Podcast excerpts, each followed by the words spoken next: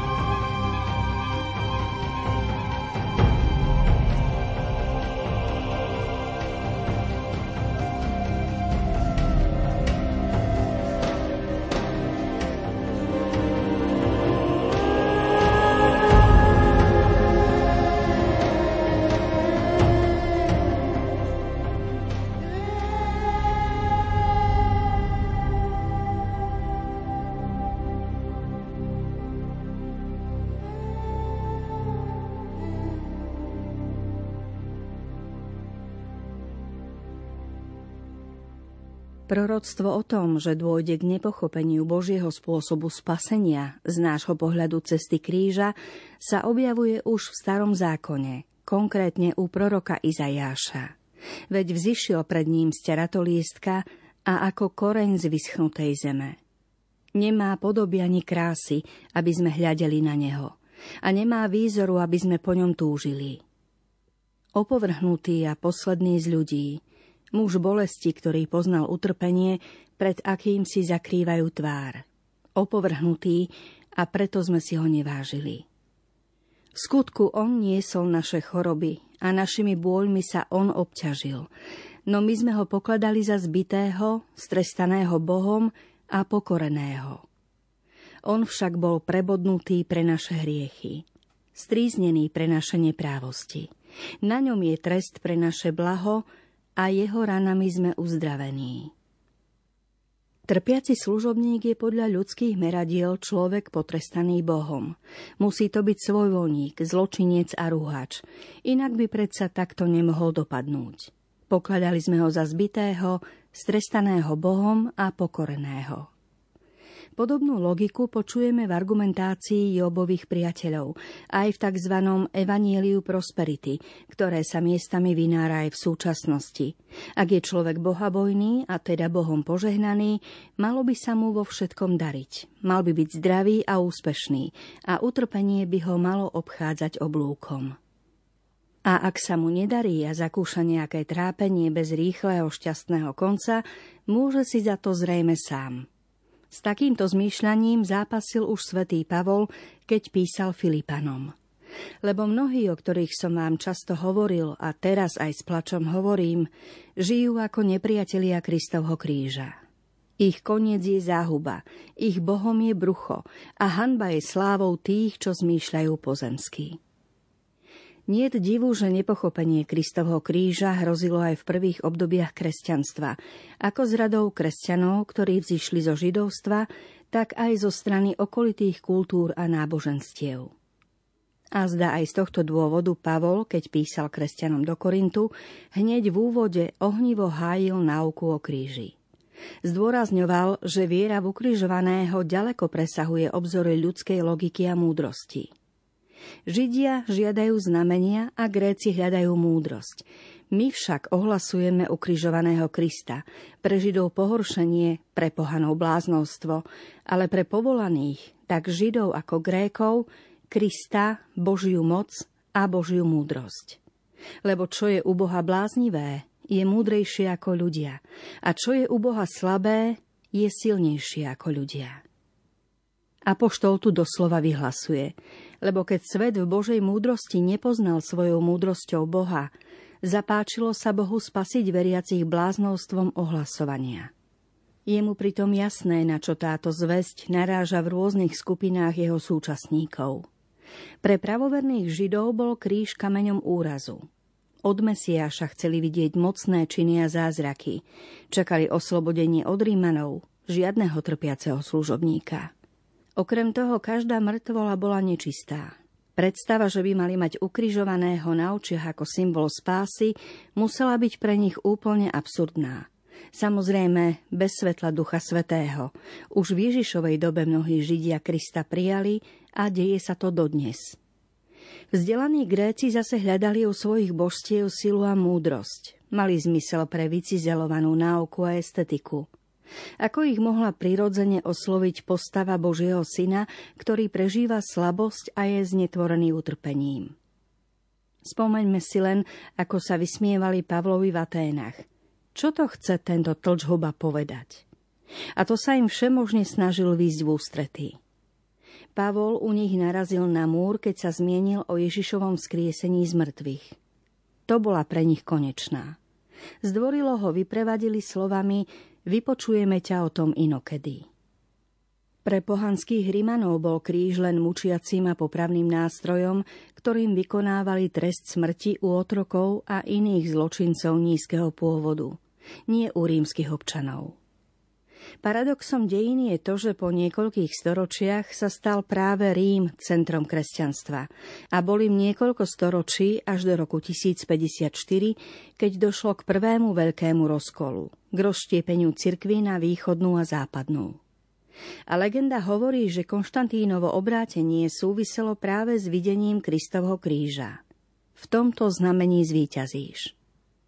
Jeho matku Helenu si zase pripomíname ako tú, ktorej bolo zjavené miesto ostatkov Ježišovho kríža v Jeruzaleme. V každom prípade v Ježišovej dobe nemal kríž pre Rímanov nejakú pridanú hodnotu. Toľko teda Kristov kríž v dobe Ježišovej pri pohľade zvonka. Možno je dobré si uvedomiť, že prvky týchto názorov a pohľadov môže zastávať aj ktorýkoľvek náš súčasník, navzdory storočiam kresťanskej tradície a nevedomky aj mnohí kresťania. Keby bol symbol kríža aspoň pre kresťanov čitateľný na prvý pohľad, Pavol by nemusel toľko polemizovať s kresťanskou obcov v Korinte, vo Filipách a inde. Nie sa čo čudovať, že aj dnes zostáva Kristov kríž kameňom úrazu. A to ako pre niektorých kresťanov, tak aj pre mnohých ľudí, ktorí sa ku kresťanstvu nehlásia. Isté, existujú aj veľké sekularizované oblasti alebo krajiny s väčšinovým vplyvom iných náboženstiev a súvisiacich kultúr, kde kríž ľuďom nehovorí vôbec nič, alebo ho vnímajú nepriateľsky. Ale to je iná kapitola. Aj medzi nami kresťanmi, kde každý vie, že ide o ústredný symbol kresťanstva, môžeme nájsť nejedno neporozumenie či predsudok. V zdeformovanej kresťanskej spiritualite môže byť kríž len symbolom samoučelného či sebavýkupného utrpenia, trpiteľského postoja k životu a s ním spojenej karikatúry Boha ako trápiča. Pozvi Ježiša Krista do svojho srdca, vlož sa celkom do jeho rúk a on vtrhne do tvojho života a všetko si vezme. Oberie ťa o každú prírodzenú radosť. Privodí ti len bolesť, choroby a trápenie. Tento pohľad na Boha trochu pripomína protagonistu podobenstva o talentoch, ktorý ponúknuté talenty radšej zakopal, pretože mal v hlave zjavne Boha ako vydieračského trápiča ľudí. Pane, viem, že si tvrdý človek. Žnieš, kde si nesial a zbieraš, kde si nerozsýpal. Bál som sa a preto som išiel a ukryl tvoj talent v zemi. Hľa, tu máš, čo je tvoje. Podľa tejto logiky ten, kto práve poriadne netrpí, nie je správny kresťan a mal by sa hambiť. Pre mnohých našich súčasníkov je kríž len dekoratívnym predmetom, ktorého posolstvo im nič nehovorí a vlastne ich ani veľmi nezaujíma. Menšia skupinka novodobých pohanov používa kríž ako fetiš, či už na krku, alebo hojdajúci sa na zrkadle v aute. Celkom by som to neodsudzovala. Niekedy sa v náklonnosti k týmto atribútom skrýva aspoň tušenie majiteľa, že ide o čosi posvetné že je za tým čosi viac. Pre iných našich súčasníkov je kríž len znamením potupnej smrti, násilia a zmaru, tak ako v období, keď sa kresťanstvo ešte len formovalo. Iní v ňom možno čítajú varovanie, ako v tomto svete dopadnú idealisti. Ale čo sa vlastne v knihe ukrižovaného môžeme dočítať, keď nám Duch Svetý príde na pomoc? Čo v nej čítame my, kresťania 21. storočia a čo v nej čítali otcovia a učitelia cirkvy všetkých storočí. Ak je kríž ústredným znamením kresťanskej viery a kľúčovým posolstvom kresťanstva je evanílium, teda radostná zväzť, musí byť v Kristovom kríži čitateľná. Pavlov známy výrok ani oko nevidelo, ani ucho nepočulo, ani do ľudského srdca nevystúpilo, čo Boh pripravil tým, ktorí ho milujú, zjavne nevypovedá o tom, aké skvelé to raz bude v nebi, hoci aj to je pravda. Ale o nevýdanom a neslýchanom spôsobe spasenia skrze Kristov kríž.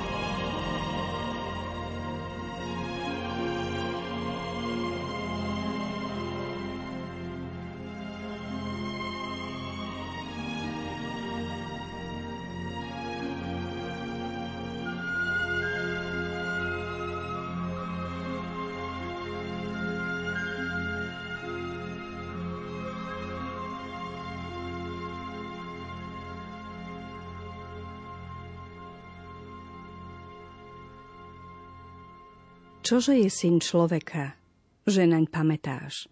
A syn človeka, že sa ho ujímaš? Stvoril si ho len o niečo menšieho od anielov.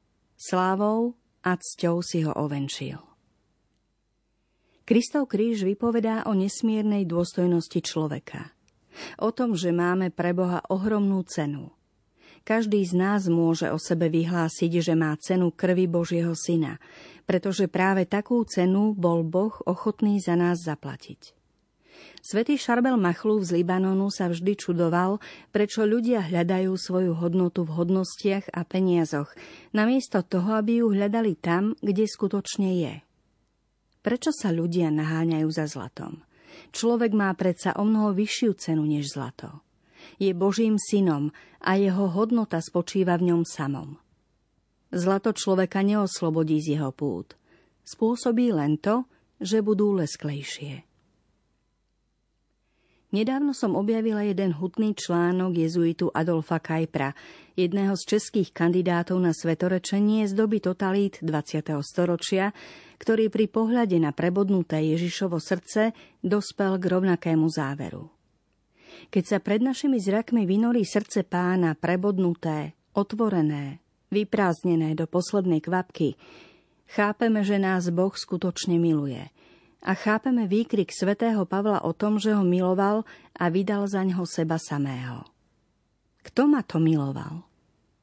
Kristus, kráľ, vládca a udržiavateľ tvorstva. Svetlo zo svetla. Pravý Boh z pravého Boha. Miloval ma. Cítite ten údiv v Pavlových slovách? A poštol akoby nemohol uveriť. Veď tak dobre poznal svoju nestálosť, slabosť, malosť, premenlivosť. A predsa je to pravda.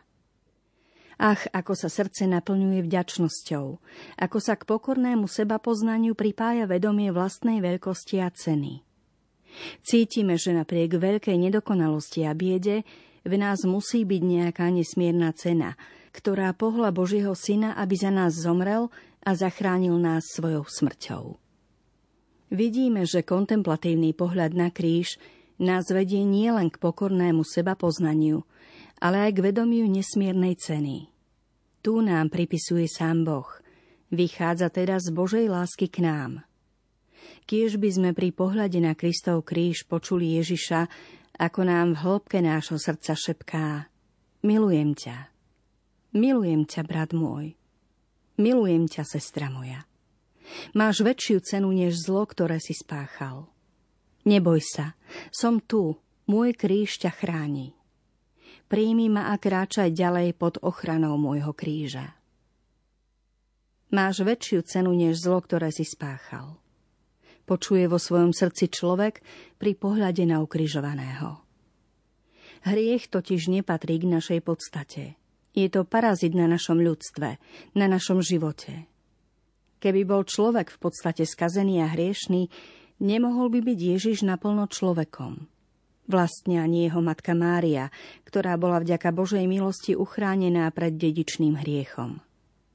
Preto sa otec marnotratného syna, ktorý v Ježišovom podobenstve znázorňuje nebeského Otca, usiluje čo najrýchlejšie vrátiť synovi ľudskú dôstojnosť. Nechce ho ponížiť. Neskúma, čo by si zaslúžil. Nevymýšľa, ako ho potrestať. Naopak, beží mu naproti, aby ho objal a znova prijal v dôstojnosti syna – ako vysvetľuje Ján Pavol II v encyklike o Božom milosrdenstve, keď komentuje Ježišovo podobenstvo o marnotratnom synovi, milosrdenstvo sa tu prejavuje vo svojej podstate ako opätovné ocenenie, ako dobývanie dobra spod všetkých nánosov zla, ktoré je na svete a v človeku. Podobným obrazom opísala stav ľudskej duše zasiahnutej hriechom aj svetá Terézia Zavili. Treba si však uvedomiť, že prameň, či lepšie povedané žiarivé slnko, ktoré je stredom duše, nestráca preto svoj jas ani krásu. Je i naďalej v duši a nič ho nezakalí. Predstavte si však kryštál zahalený do čiernej látky. Slnko sa oprie do látky, ale kryštál sa nerozžiari. Duše vykúpené krvou Ježiša Krista, otvorte oči a majte zľutovanie sami so sebou. Ako je možné, že sa nesnažíte odstrániť smolu, ktorá pokrýva váš kryštál, keď ste presvedčené o tejto pravde? Svetá Terézia teda apeluje na zľutovanie so sebou, s tou nesmiernou dôstojnosťou a krásou, ktorou bol človek obdarený. Burcuje nás, aby sme za žiadnu cenu nestrpeli clonu hriechu na svojej duši a už vôbec nie vtedy, ak je pomoc na dosah ruky.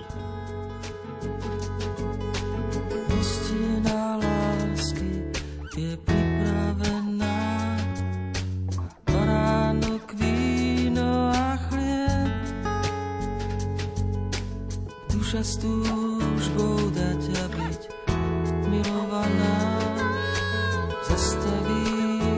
soon.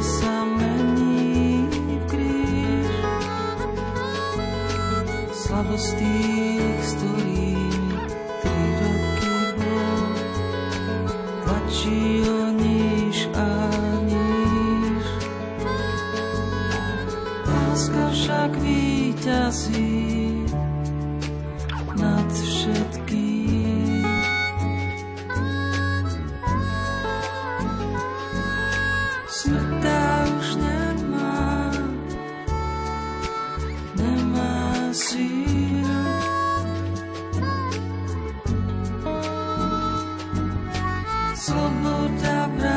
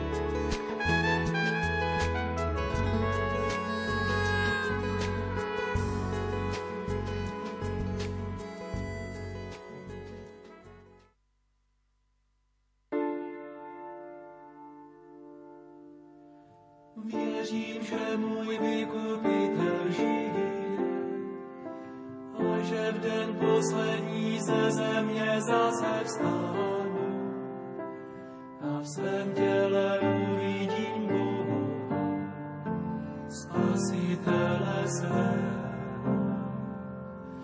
Věřím, že můj vykupitel žije a že v den poslední ze země zase vstánu